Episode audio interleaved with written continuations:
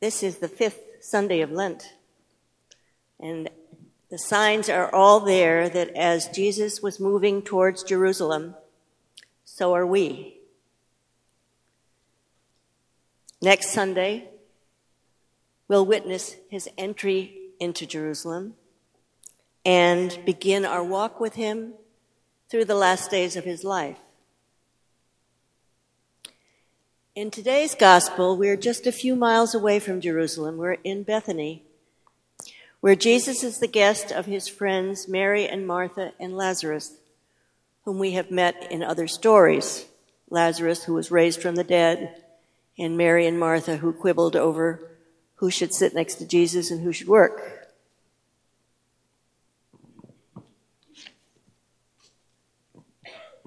Not surprisingly, Martha is serving dinner, just as she was at the last reported event. You may remember the conflict between them, where Martha complained that, quite bitterly, that Mary was not helping her with the food preparations. And Jesus stepped forward and said, Mary is doing what she needs to be doing. She is listening to my teaching as a disciple. It's an invitation for all of us who find ourselves to be like Martha to remember, to remember, to listen. So let's join them as they sit at table if you close your eyes, you will be able to imagine this scene. As is the custom, Lazarus, Jesus, and the male disciples are reclining on banquettes as Martha serves them. Kind of like this. Into their midst comes Mary of Bethany. Everyone can see that in her hand she holds a jar of costly nard, perfumed oils for anointing. And when she opened the jar, the scent filled the space. Imagine that scent filling this space here in this church. And let your nostrils take in the senses and it may sp- inspire you to smile because they smell so beautiful and so sweet.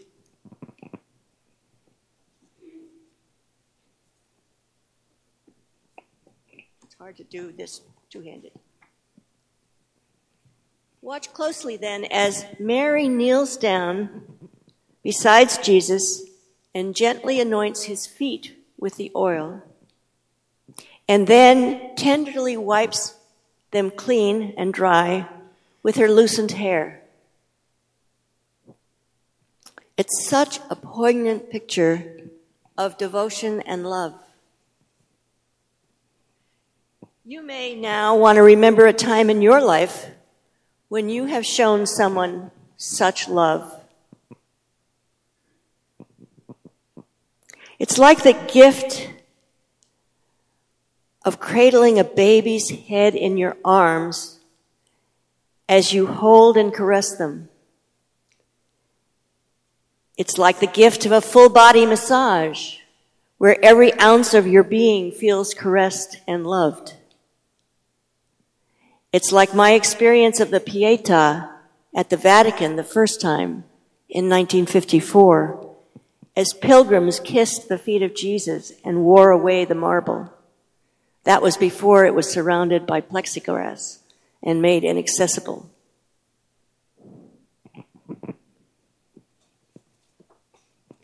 It is, it is seared into my heart, that picture of the Pietà and the worshippers. I had never seen that kind of adoration before. So think of a time in your life when someone treated you this way when you felt cared for, comforted, and caressed. And enjoy the memory.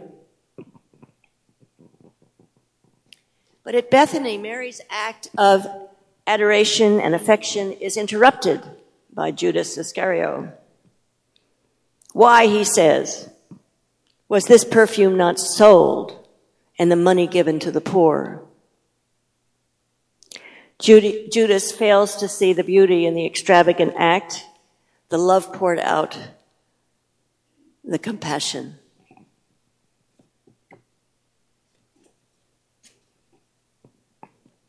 But Jesus steps in and quickly defends the woman. He says to Judas, Leave her alone. She bought it so that she might keep it for the day of my burial. Jesus praises Mary of Bethany for her generosity and her love. Have you ever asked yourself, how do you show your love for Jesus? And how does he know that you really care for him? We're given the example of Mary of Bethany as just one way to show your devotion and commitment to our Lord.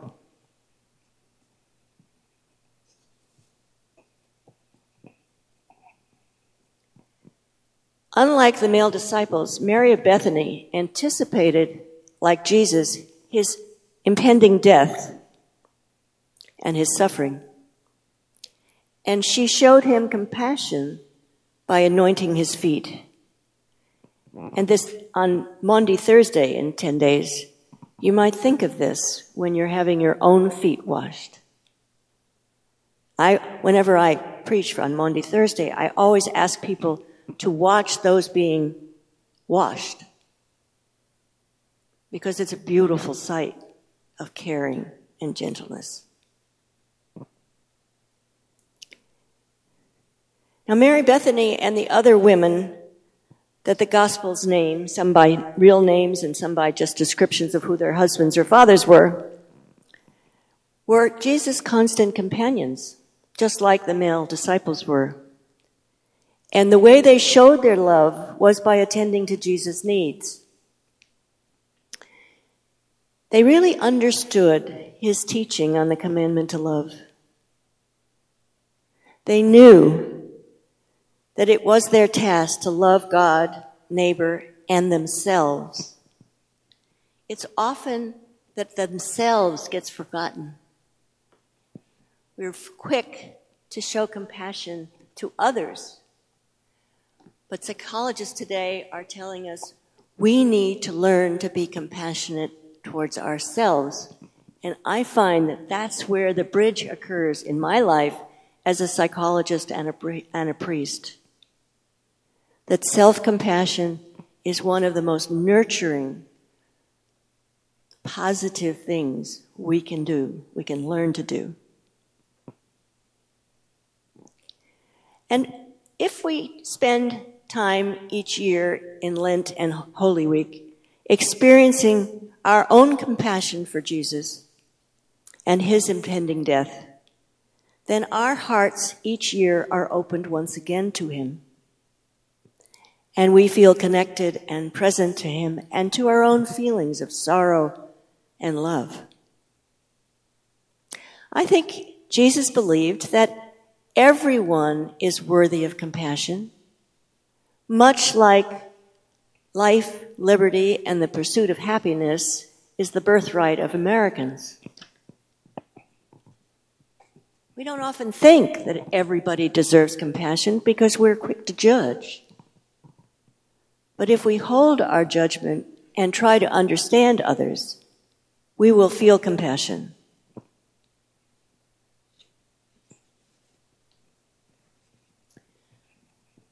Want to tell you a little story about something that happened to me a few months ago.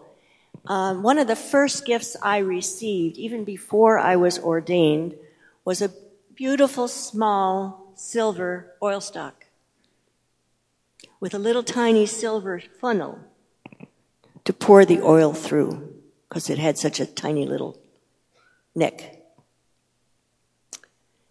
And I always carry that with me if there's a healing altar, I might have it in my pocket.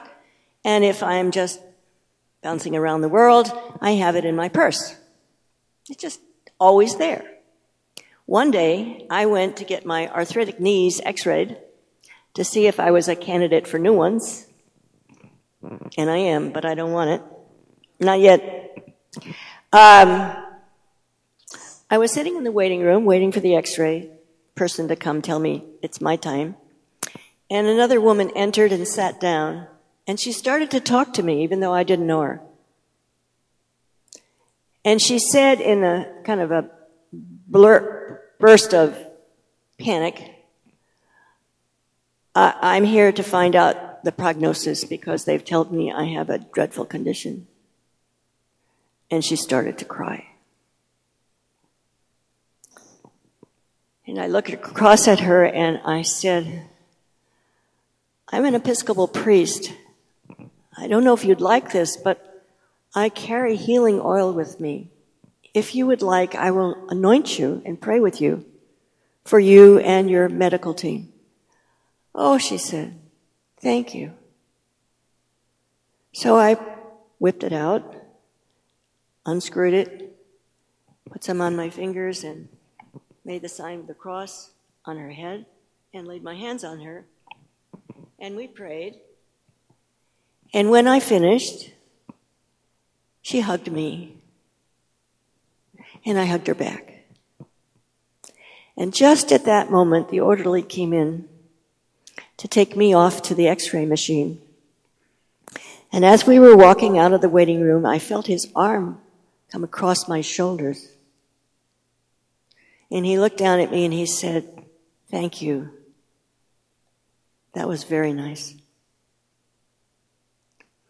Now, he could have been like Judas and been a crabby complainer saying, That's not your patient. You shouldn't be touching other people. But he didn't. He not only did the woman affirm my act of kindness, but he did too.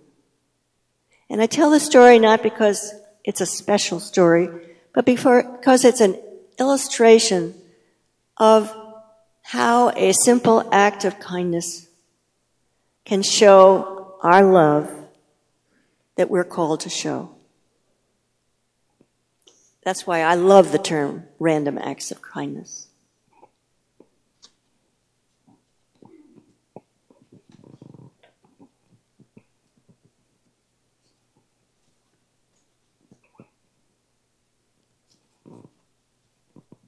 said all that.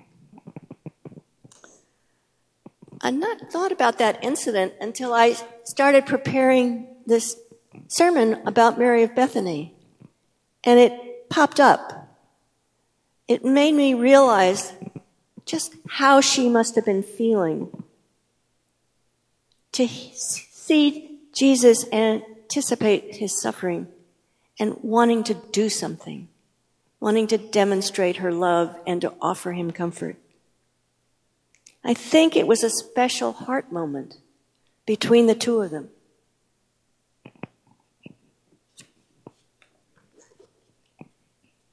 Now, the women in Jesus' life, which I will talk about later, regarded him differently than the male disciples.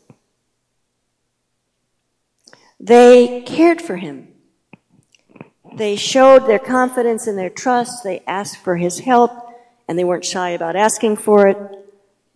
And although this isn't true of all women at all times, it was true of the particular women that accompanied him along with his male disciples.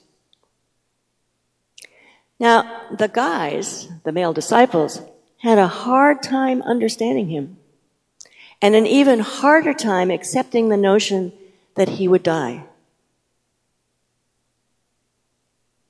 So Judas represents not just his own thievery in objecting to the anointing, but also the masculine attitude at that time that Jesus was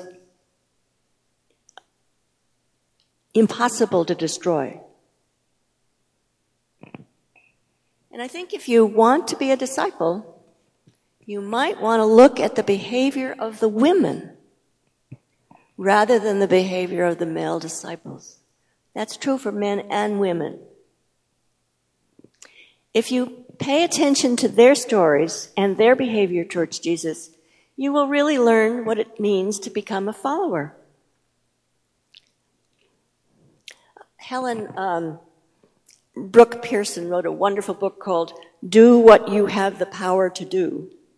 And it actually is the stories of several of the women who supported Jesus. And what she says about the anointing woman is this. She says she was acting, caring, touching, anointing, giving, and risking. That's a role model. That's what we're called to do for each other.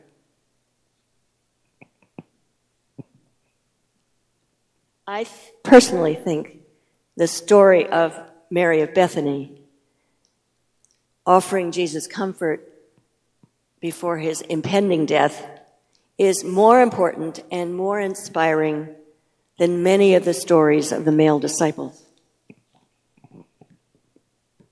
Am I prejudiced? Probably. Having studied them for 25 years, I'm probably prejudiced. But I offer them to you as the ones who were there at the cross rather than running away or betraying him or denying him. That's the difference. In my life, it's the women who knew Jesus who show me how to learn from him and model my life after him. And I hope this woman's story inspires you to do that too. Amen.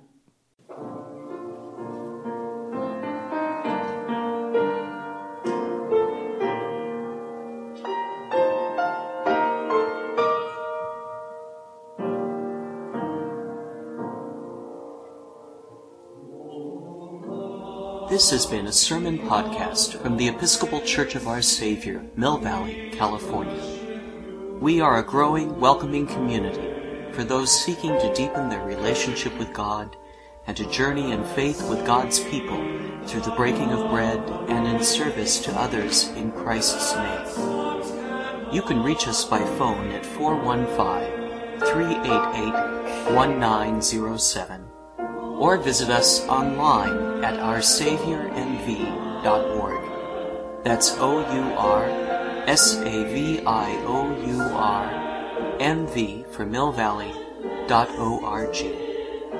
We wish you God's peace, and we hope to greet you in person very soon.